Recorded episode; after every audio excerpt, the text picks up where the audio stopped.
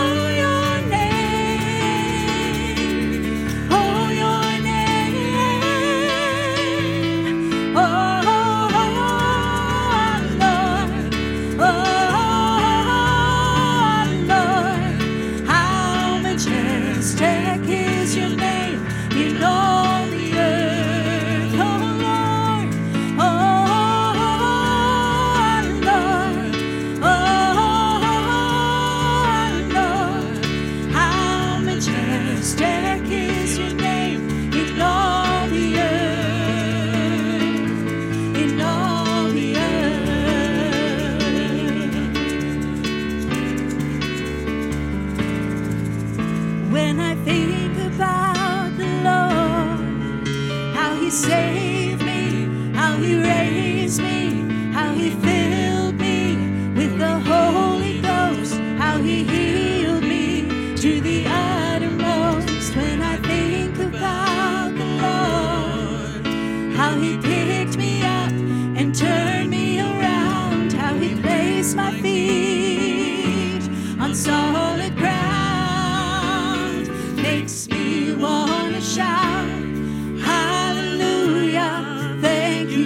Jesus, Lord, you're worthy of all.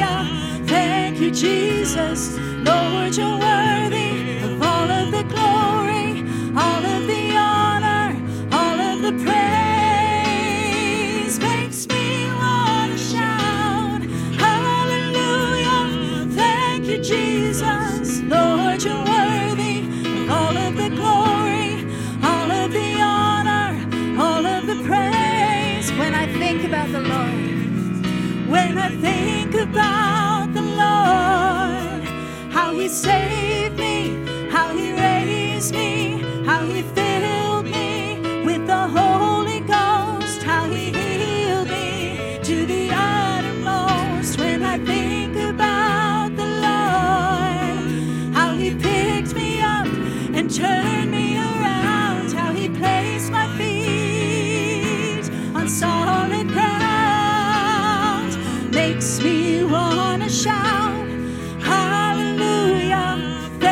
Jesus, Lord, you're worthy of all of the glory.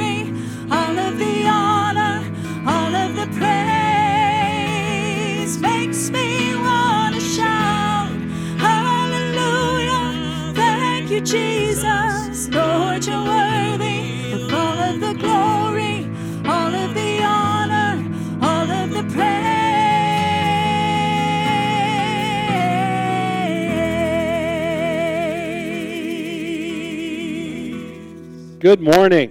Good morning. Nice to see you this morning. Won't you say hi to someone before you're seated today?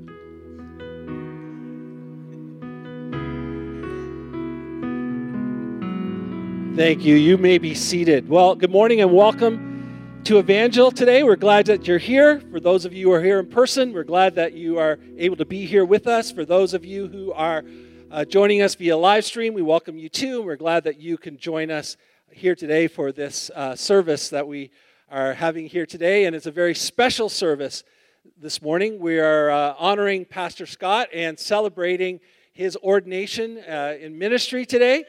And um, yeah, so we're, we're really excited about that. We're really proud of you and we're excited for you. And and we're glad that we can do that right here in the service. And we just want to welcome Pastor Joel from the district, and his boys came along. I'm sure you were excited to come this morning too. So thanks for being here, guys.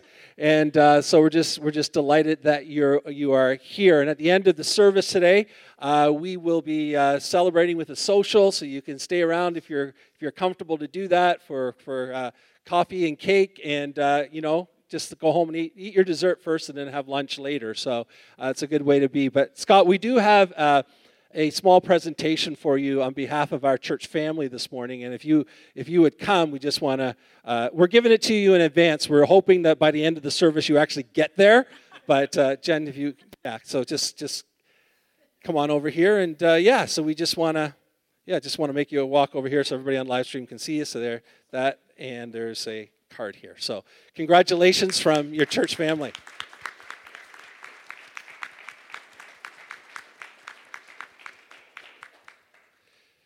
Thank you. And we'll be hearing more from Pastor Scott and uh, the ordination thing a little bit later in the whole ceremony, a little later in the service. So, and an opportunity to pray with him and for him as well.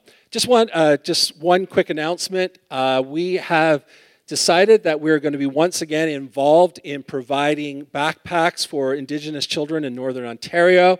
And um, so, starting today for the next three Sundays, you have an opportunity to be a part of that if you wish. We are sponsoring a grade one class, boys and girls. There are 30 students in that class. That's what we've decided to, to take on as a church congregation. The cost to sponsor the backpack, because it comes with a water bottle and the lunch bag and all that stuff, is $70. If you want to donate uh, to the whole uh, backpack, you can do $70 will cover one. If, if that's more than you can do, you can just give a portion and it'll go towards it. And actually, the team here are, actually, are going to get the supplies and, ba- and pack them. That way, there's a consistency in the bags. And so, your, your job is just to, uh, to make the donation, and uh, you may be asked to be a part of packing them and, and praying for all those kids who will get them. But if you want to be a part of that starting today, you can just put it on your offering envelope. You can send an e transfer at giving at epcoakville.com and just indicate that it's for backpacks in the message box, and we'll make sure it gets there. So uh, just, just make sure we do that. It's an exciting opportunity we have had the last couple years to, to help in a, in a practical way. So that's great. Kids, you are free to make your way over to the side here and meet your volunteers. We're going to receive our morning tithes and offerings at this time, and uh, you can place your offering envelopes in, in, in the uh, offering plates. But if you want to give electronically, you know, like I said, giving at epcoakville.com, you can do that quite easily. Thank you so much. God bless you, and I'm going to hand it back to Carlene.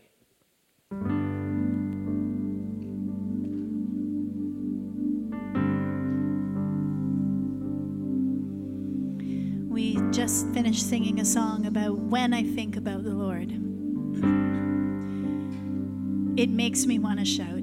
It makes me reflect. It makes me grateful. Our world is not set up for moments of introspection and reflection, moments to really think, to soak it in. It's busy, it's busy, it's busy. And that's part of what we do on a Sunday morning here is we carve out some time to literally stop and to think about the goodness of God in our lives. It does not mean that we have lives without trial, without sickness, without hardship. But there is a goodness to God that can be stood on and counted on. And we need to stop and we need to think about it. We need to realign our priorities. And this is part of what we do this morning. So, as we sing and as we lead, we're going to invite you to stand with us and to sing these songs and to close your eyes if you feel comfortable doing that, to maybe not even join us in singing, but to stop and reflect, to think about what it is our Savior has done for us. Would you stand and join us this morning?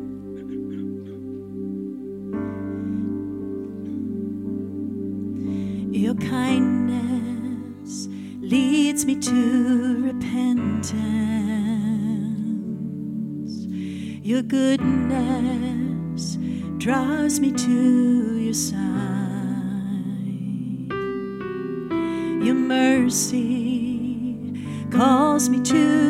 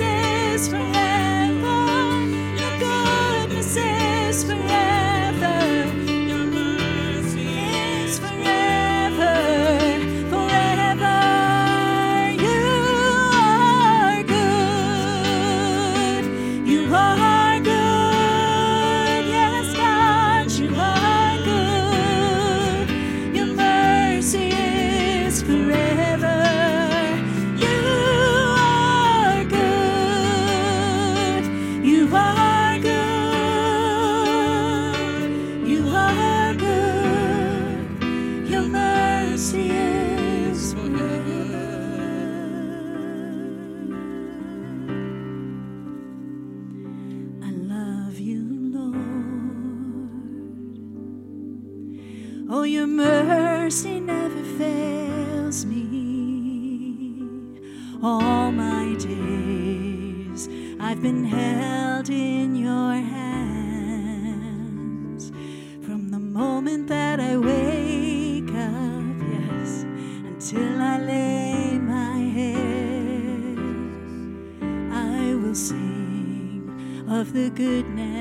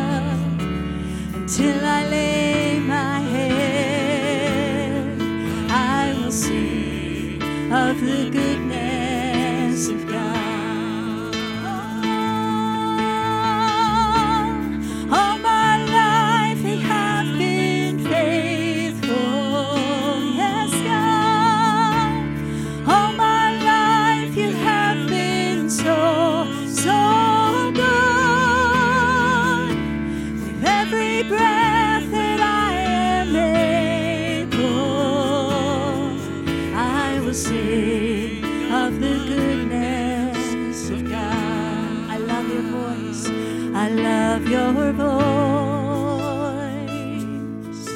You have led me through the fire in darkest night. You are close like no other. I've known you as a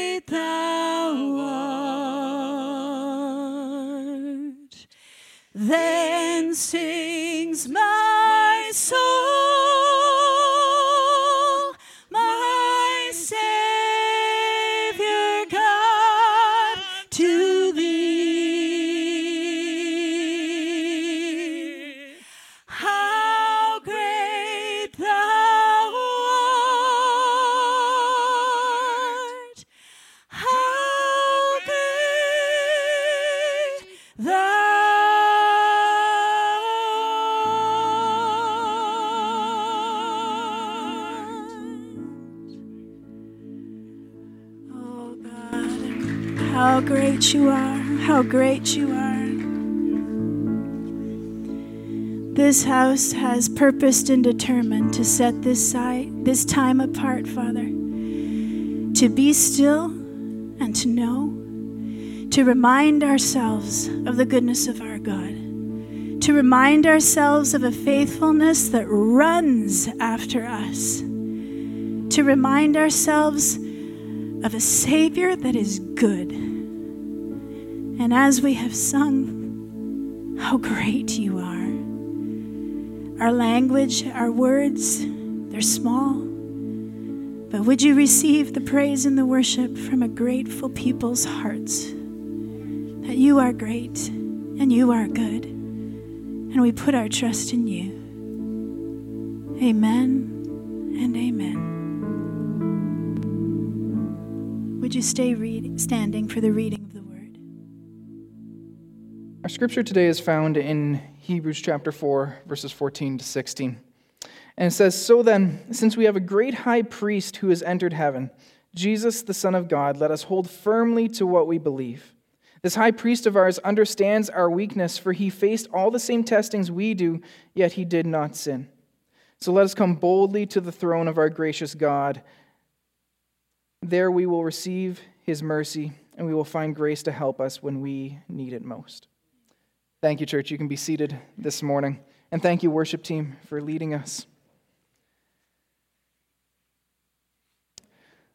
So, one of the words that I love to get called the most is dad, right? And growing up, I always knew that one day I wanted to be a dad. And when that, t- when it got, and now I finally got to that point, and I knew it would be my greatest joy. So here I am today. You all know our daughter, fireball personality, all over the place, and we have one other on the way coming in December.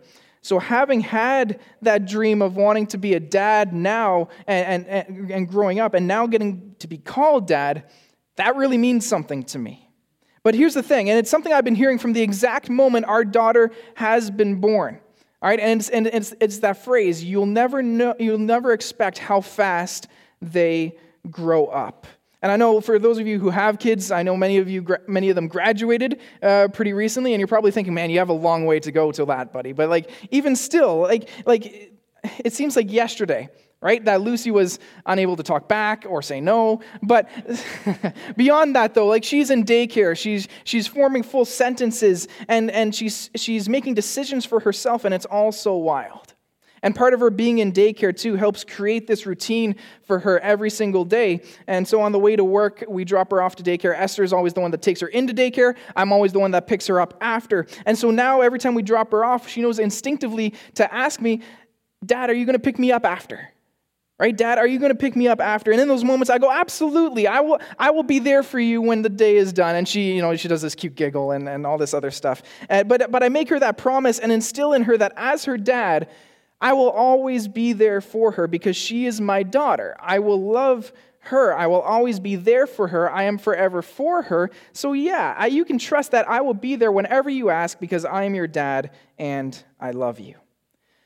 And so I ask you to think about this this morning. Here we are as human beings in the process, right? We're being worked on. We are growing each and every day in Christ likeness, right? I'm, I'm not perfect. We are not perfect. But think for a second of our perfect heavenly Father, revealed in Jesus through the power of the Holy Spirit. That the story of Hebrews, that the Holy Spirit inspired the author to put to page. And one of the things we get to learn and read about is a Father who is perfect and present in every possible way.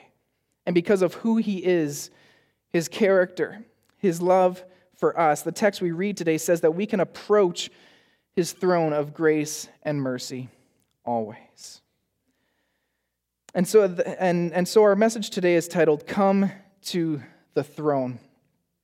And I want us to really grasp what the text is saying here in Hebrews chapter 4, what it means for us to understand our condition, and because of that, what it means for us to be able to approach his throne where we can receive grace and mercy when we need it most. It's a passage consisting of three verses where each presents a different way of telling the, the reader that Jesus is our good and compassionate Savior, so we must make every effort to continue growing in our relationship with Him.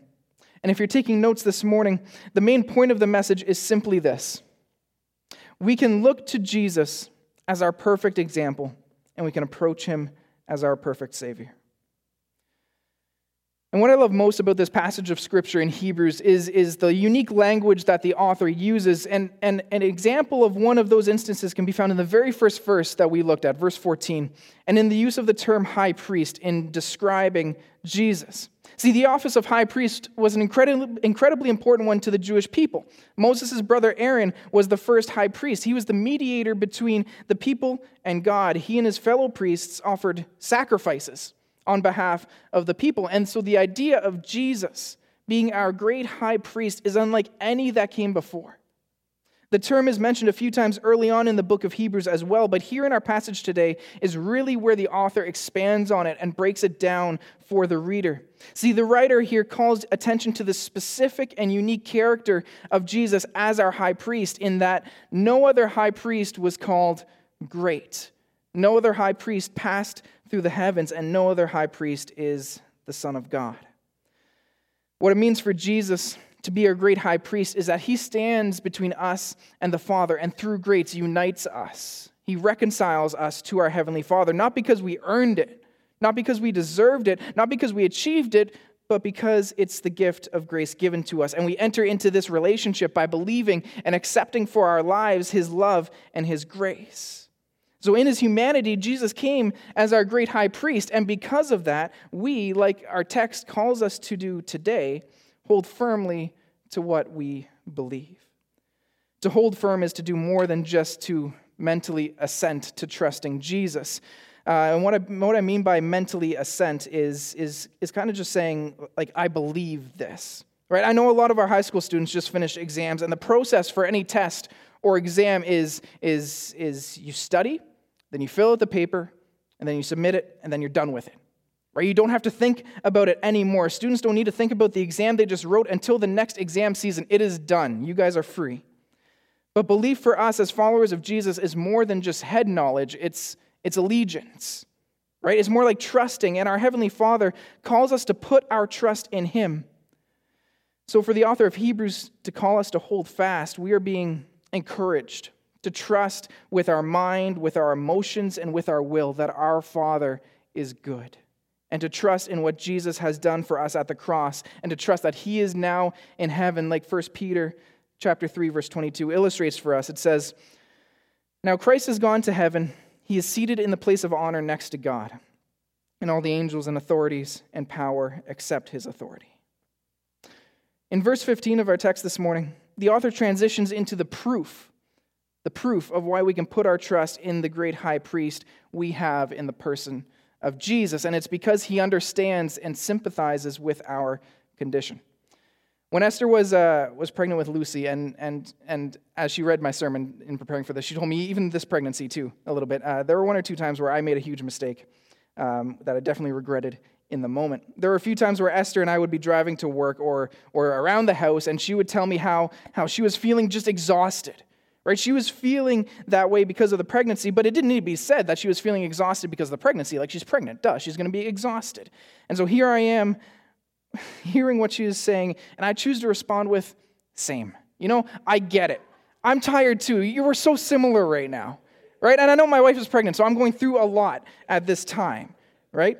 At that moment, though, I thought I could sympathize to help her feel better, but instead I made a fool of myself pretty badly. And sometimes, I think as people, as believers, we tend to do that, right? We tend to hear different situations and circumstances that other people are, are going through, and we unknowingly minimize it by telling that person that we can relate to what they are going through.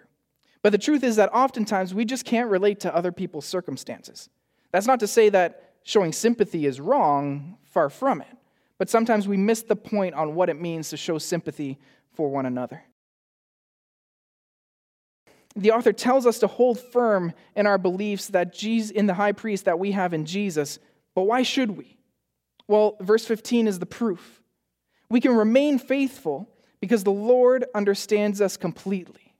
Not only did he create us and knit us together, but he came down to us in the life of Jesus. Our heavenly Father chose to become like us, and because of that, knows what it is that we go through.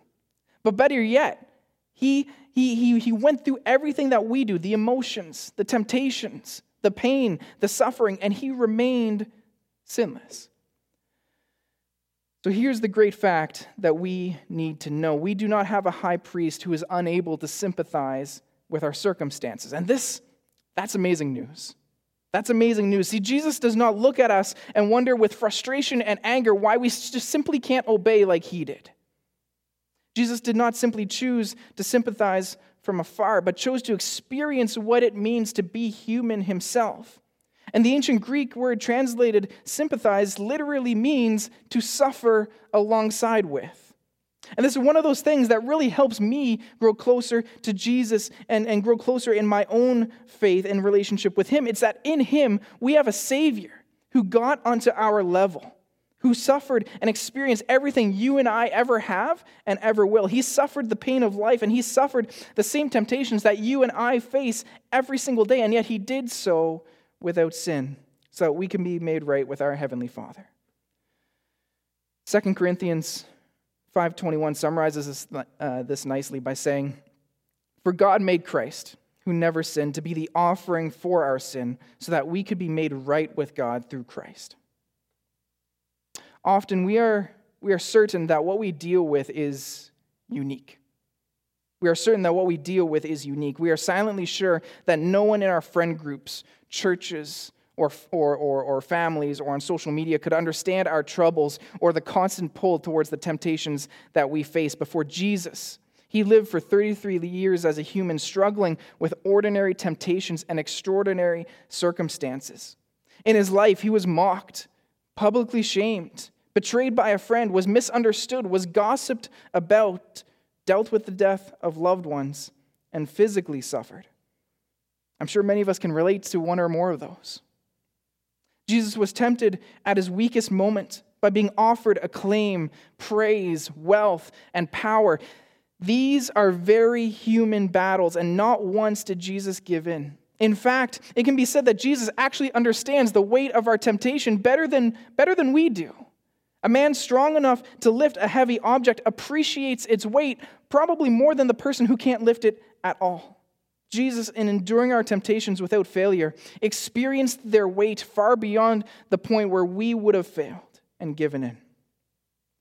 And so we reach verse 16, which, in, in, in my opinion, is just a beautiful encouragement for all those who follow Jesus. It says, So let us come boldly to the throne of our gracious God. There we will, we will receive his mercy, and we will find grace to help us when we need it most.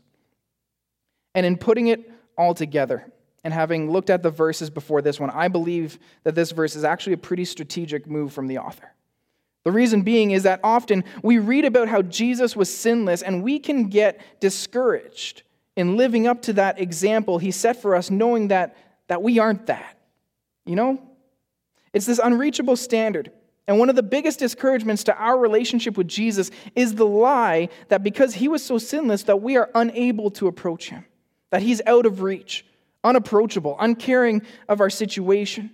But that can't be further from the truth. And the author, we see the author follow up his point of how Jesus was sinless with an encouragement for us to approach or to come boldly to his throne, where we can know him and receive his grace and mercy. And I want to point out for a second that boldly in this sense doesn't mean proudly or arrogantly or, or with presumption. Boldly means we may come constantly, without reservation, freely, without fancy words. Boldly means we can come with confidence and persistence. Many times in my life, and, and many of you know my, know my story, when my dad was sick and I thought God was unapproachable, I had to make the conscious effort to, to, to approach him with a boldness that was vulnerable in the midst of my weakness. And I knew at that moment that when my dad was able to get a second lease on life, that God wasn't unapproachable or unreachable, that He knows our plight and our circumstances, and that He has a plan for us, and more than anything, that He wants us to approach Him, to come to Him with what we have for better or for worse, and He will walk with us and lift us back up when we need it. For someone to approach the throne of their king, oftentimes we read about uh, how it was for punishment, right? Or you could end up risking your life by doing so. We read something like that in the book of Esther, how she goes before the king uninvited and calls for her people to fast and pray. And she declares, You know, if I perish, I perish. That was the reality for many who approached the throne of their ruler. But our Heavenly Father is different. He makes it clear that we are welcome to come to Him, that He wants us to draw near, and that when we do, we will find that His grace and His mercy were waiting for us the whole time. Psalm chapter 86, verse 15 says, But you, O Lord, are a God of compassion and mercy, slow to get angry and filled with unfailing love and faithfulness. See, the God that we serve is one that is merciful and gracious whenever we need it. Whenever we call his name, he is present to give us mercy and to give us grace when we need it most, so we can choose to come to his throne with boldness.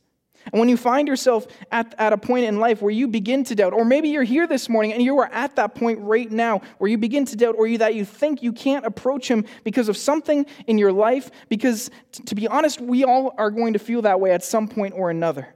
Just remember the cross. Remember his mercy. When you doubt, when the struggle is real, remember his grace that we can come to the Father who knows us and invites us into relationship with him. So I'd like to invite the worship team back up at this time.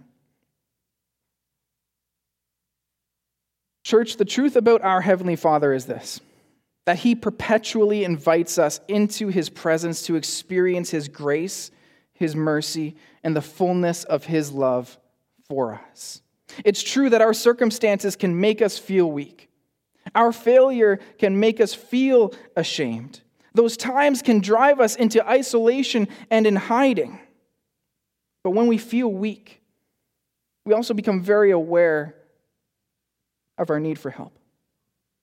Following Jesus does not guarantee us a life of ease and sinlessness. We will be tempted, we will have seasons of difficulty, but we have a good Savior who understands what we are going through. He is eager and able to help us whenever we need it. And no matter what you are going through, you can trust Jesus. Instead of hiding from Him, run to Him with your problems. Run to Him with your frustrations, your anxieties, and failures. He is ready and willing and there for you to offer you grace and mercy.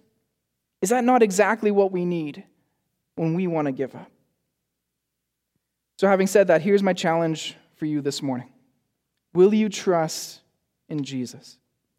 Will you come to the throne of grace and mercy with boldness, knowing that God is waiting there for you with open arms to let you know that you do not need to go through what you are going through all alone? Not because we have earned it, not because we deserve it, not because it's a reward for what we've done. It is solely based on the precious love of Jesus. So, whatever your situation may be, no matter what circumstances you may be facing in your life, no matter what temptations you have faced, the truth is that we follow a good and perfect and sinless Savior. And it's that very same Savior that wants to be with you and wants to be close to you. So the worship team is going to lead us in one more song this morning. And I just want to invite everyone to stand with us. And I encourage you, as you worship, to really allow yourself the space to approach Him to press in, to trust Him with your life. He knows what it is you face. Jesus knows the battle, and He fought it all the way to the end. And it's for this reason that we can choose to trust this morning, to come to Him and with our lives and trust Him with it all. So let's worship Him this morning.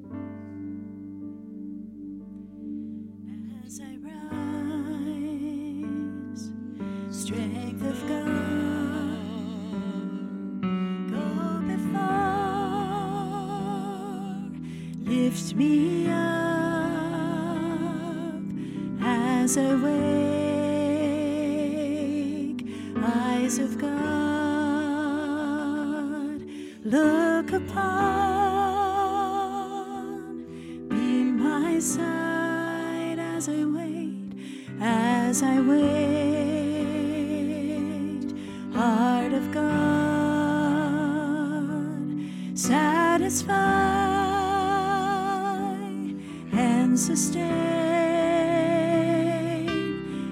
as I hear voice of God.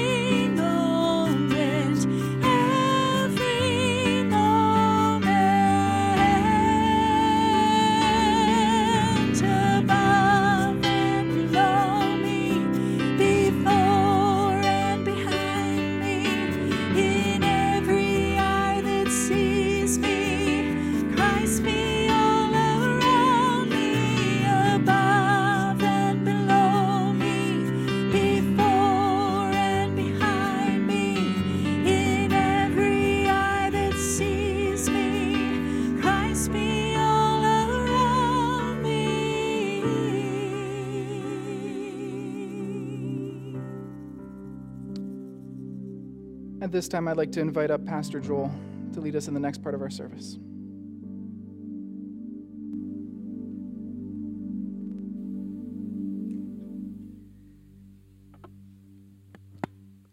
You may be seated. I'm going to call up Esther to come on up with Pastor Scott. It is a joy for me to be here for this uh, milestone in the life and ministry of Pastor Scott Moore. And uh, uh, what a joy. I've gotten to know a little bit of Scott in the last little while. We spent some time at an ordination retreat in Blue Mountain and just uh, can identify and see the call of God over your life, Scott. Your passion for Jesus is evident. Uh, your passion to reach people with the message of Jesus, in particular the next generation. Uh, we've been able to have some coffee together on a couple of occasions and hear his story and his life journey. I know that he has uh, so greatly appreciated the support of Esther over all of these years, and uh, as well, yeah, yeah, that's important. And uh, as well as uh, Pastor Shannon and Jennifer have been key mentors in their life. Uh, and every time I've connected, you've mentioned that. And so, uh, it's good to be in a healthy church. He loves evangel and uh, loves serving here in this community. Um, as you were preaching, Scott, thank you for your word because it's been an encouragement even to me today. Uh, surely goodness and mercy shall chase you down all the days of your life. And uh, I think of Jesus uh, on his uh, inauguration at, at his water baptism, before he ever did anything, before his ministry commenced, before he turned water into wine, before he rose anybody from the dead, before he preached his first sermon, there he was in the waters of baptism, and the voice of the Father said to him, You are my son, whom I love and with you I am well pleased. Those are bedrock words for all of our lives, but in particular for you today. The Father in heaven speaks from heaven and comes and says, You're my kid. I know you love Lucy. God loves you. And he says, without an ounce of hesitation, you're my kid and I love you. And here's the clincher with you, I am well pleased. We don't have to live our lives, and, and you don't need to be a pastor in hopes that with success, God will then validate you. No, no, no. He's already validated you. Before you do anything, He wants you to know He's already pleased with you because you're His kid and that will never change no matter how successful or no matter how much you struggle the father's love will always be there he'll always pick you up at the end of the day as you mentioned about Lucy. And so I speak those words over your life. Now, maybe you're here this morning and you're wondering, what is an ordination? That's a word that uh, we don't use very often in our culture. And, and it's this setting apart, it's this, it's this public affirmation that you have proven yourself as a minister of the gospel of Jesus Christ. And today we are ordaining him, we're setting him apart. Now, even in the scriptures, we see it in Acts 14 where Paul and Barnabas appointed elders for them in each church and with prayer and fasting committed them to the Lord in whom they had put their trust. And so we are appointing you today as one of the elders in this region, in this nation. Titus 1:5 says the reason I left you in Crete was that you might put in order what was left unfinished and appoint elders in every town as I directed you. And as they did that, many times there was this laying on of hands that came along with this appointment. We see it in Acts 6. The apostles laid their hands on the church's first deacons as they began their ministry. In Acts 13, it talks about hands that were laid on Paul and Barnabas as the Holy Spirit told them to set them aside for special ministry to the Gentiles. And so we're going to lay hands on you guys that, that the Holy Spirit would continue to empower you as He continues to call you to a holy task. And they also see in the scriptures this anointing of oil that happens. We see it several occasions, one being in 1 Samuel chapter 16 when Samuel anointed David with oil, telling him that he would be king, and the Holy Spirit came upon him in power. And so we believe today that even as we lay hands and pray and anoint you with oil in a few minutes, that the Holy Spirit would once again empower you and come upon you and equip you for the task at hand. I asked Pastor Scott to write a little bit about his journey, and so I'm going to read what he wrote.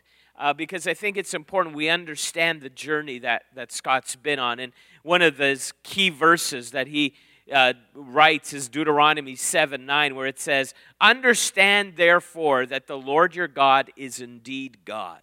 He is the faithful God who keeps his covenant for a thousand generations and lavishes his unfailing love to those who love him and obey his commands. And so Scott writes these words I came uh, to faith in Christ as a teenager because of how I had witnessed time and time again God's faithfulness to my family. In my grade 12 year, my father was given a certain amount of time left to live unless he received a transplant for his liver. I was at a week long youth camp in the Ottawa Valley at that time, and it was there that I prayed earnestly for the first time in a long time that if God was real, he would provide a way for my father to live. Scott writes, I cried out to God while my youth pastor prayed over me. And I went home from that experience feeling hopeful that for the first time in a long while, but didn't yet know why. And when I got home, my mother met me at the doorway to tell me that a donor was found in my uncle, my father's brother. I chose to give my life to Christ before I even walked in through that front door that evening. Through that transplant, God gave my dad eight extra years of life before he ultimately passed away in March 2019. But it was what God did in the midst of those extra eight years of life that strengthened my faith in him. Before my father almost lost his life, he wasn't a follower of Jesus. But after that experience, chose to make the decision to follow Jesus. I was able to see him pursue Jesus, learn about him, share his testimony to people, and become a regular attendee of our home church when his health allowed him to. I saw him choose to overcome the circumstances of his life and see the hope that he had in his Savior. And he set the example for me to keep on pursuing the Lord that even though we may go through the worst that the enemy uses to harm us, God will never abandon us and he will remain faithful.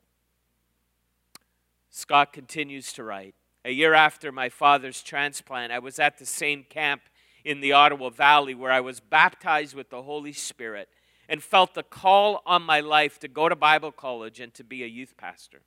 I thank my own youth pastor who poured into my life and without whom I wouldn't be where I am today. It was because of his role in my life and, and uh, in my life that I see the importance of being present in the lives of young people and speaking the truth of God's word into their lives. As well, I thank my Bible college professors who taught me and helped me grow in my knowledge and application of His Word. I thank Pastor Shannon and Jennifer Potter and my EPC church family for constantly loving on my family and helping me grow in my role and my calling. I also thank my family who support me with unending love and encouragement. And it's a testament that your family's driven down, some of them from Ottawa, to be here today.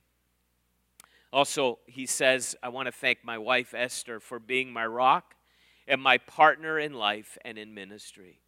And finally, I thank God for his unending faithfulness. I know this is just the beginning and that he has so much more in store. It's true, Scott. He has so much more in store for you and Esther and Lucy and your new baby, The yet is best to come. I want you to make some promises in front of these witnesses today, some, some vows, some commitments. Scott, do you believe in your heart that you are truly called of God to a full life of continuous Christian ministry and that you are in the will of God at this time? If so, will you answer, I do? Are you persuaded that the Holy Scriptures, inspired of God, contain all doctrine necessary for full and eternal salvation through faith in Jesus Christ? And are you determined to instruct these people or those people committed to your care out of the Holy Scriptures and to teach nothing but that which may be concluded and proven by Scripture? If so, will you answer, I am? Will you give your faithful diligence to always minister the doctrines, sacraments, and disciplines of Jesus Christ our Lord? And teach those who are committed to your care to also give diligence and observe the same? If so, will you answer, I will? Will you be diligent to give yourself to a ministry of prayer and the continuous study of the Scriptures, always desiring the Holy Spirit's enablement in those areas? If so, will you answer, I will? Will you be diligent to order your lifestyle and that of your family according to the directives of God's Word so as to make yourself a wholesome example and model to others? If so, will you answer, I will? Will you endeavor to live in peace, joy, and love among those who are or shall be committed to your care? If so, will you answer, I will? Will you honor and cooperate with those elected and appointed overseers of the Pentecostal Assemblies of Canada, unto whom is committed its administration and governance, submitting to their leadership? If so, will you answer, I will? Pastor Scott, may God grant you his strength and help you to perform those commitments that he may accomplish his work, which he has begun in and through you to the glory of our Lord Jesus Christ. At this time, we want to pray and anoint you with oil. I'm going to ask Pastor Shannon and Jennifer to come on up. Uh, as, as your senior pastors to be part of this moment. And, congregation, can I ask you to stand up at this moment and uh, you're part of this uh, milestone moment, and family, thank you for coming. And I just encourage you to extend your hand towards this couple. Uh, the, the, the Bible says that pastors are given as a gift to the local church, and they are gifts to Evangel. And so we want to just bless them and pray that the Holy Spirit would even come upon them as He did in the New Testament. And so, uh, Pastor Scott, I anoint you in the name of the Father, the Son, and the Holy Spirit. Right now, Lord, we pray upon this man of God. Lord, you called him at Ottawa Valley Camp. You called him by name, Lord Jesus. You revealed yourself to be a faithful God, even amidst the storms that he saw happen in his very own home with his dad's health. God, you made a way where there seemed to be no way. You revealed yourself to Scott. and reminded him that you will never leave him nor forsake him, that he can bank on you, that, that you are the faithful one, that there's not one unknown second that goes by that you are not with him. Thank you for his life. Thank you for his calling. Thank you for Esther, for such an amazing partner, Lord, for an amazing wife. Thank you for Lucy. Thank you for, for their, their, their child that is that is growing, Lord. And we pray blessing upon the Moores today. We pray that you would touch Pastor Scott from the top of his head to the bottom of his feet. Lord, we anoint him today. We ordain him today. We, we commission him today. Scott, I give you this charge in the words of the Apostle Paul to young Timothy to preach the word in season and out of season to correct, rebuke, and encourage with great patience and careful instruction.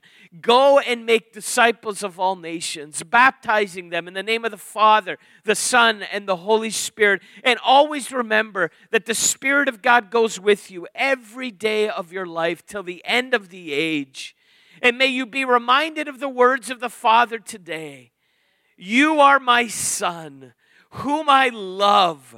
With you I am well pleased. And now I pray the Pastor Scott goes not in hopes of being validated, but knowing he's already been validated. May he be free to serve, whether he's been well received or not, whether through great successes or failures. May he know the voice of the Father. Well done, well done, my good and faithful servant. And so we pray this today in the name of the Father the Son, and the Holy Spirit. And everyone says, Amen. Amen. It is my delight for the very first time to introduce to you Reverend Scott Moore.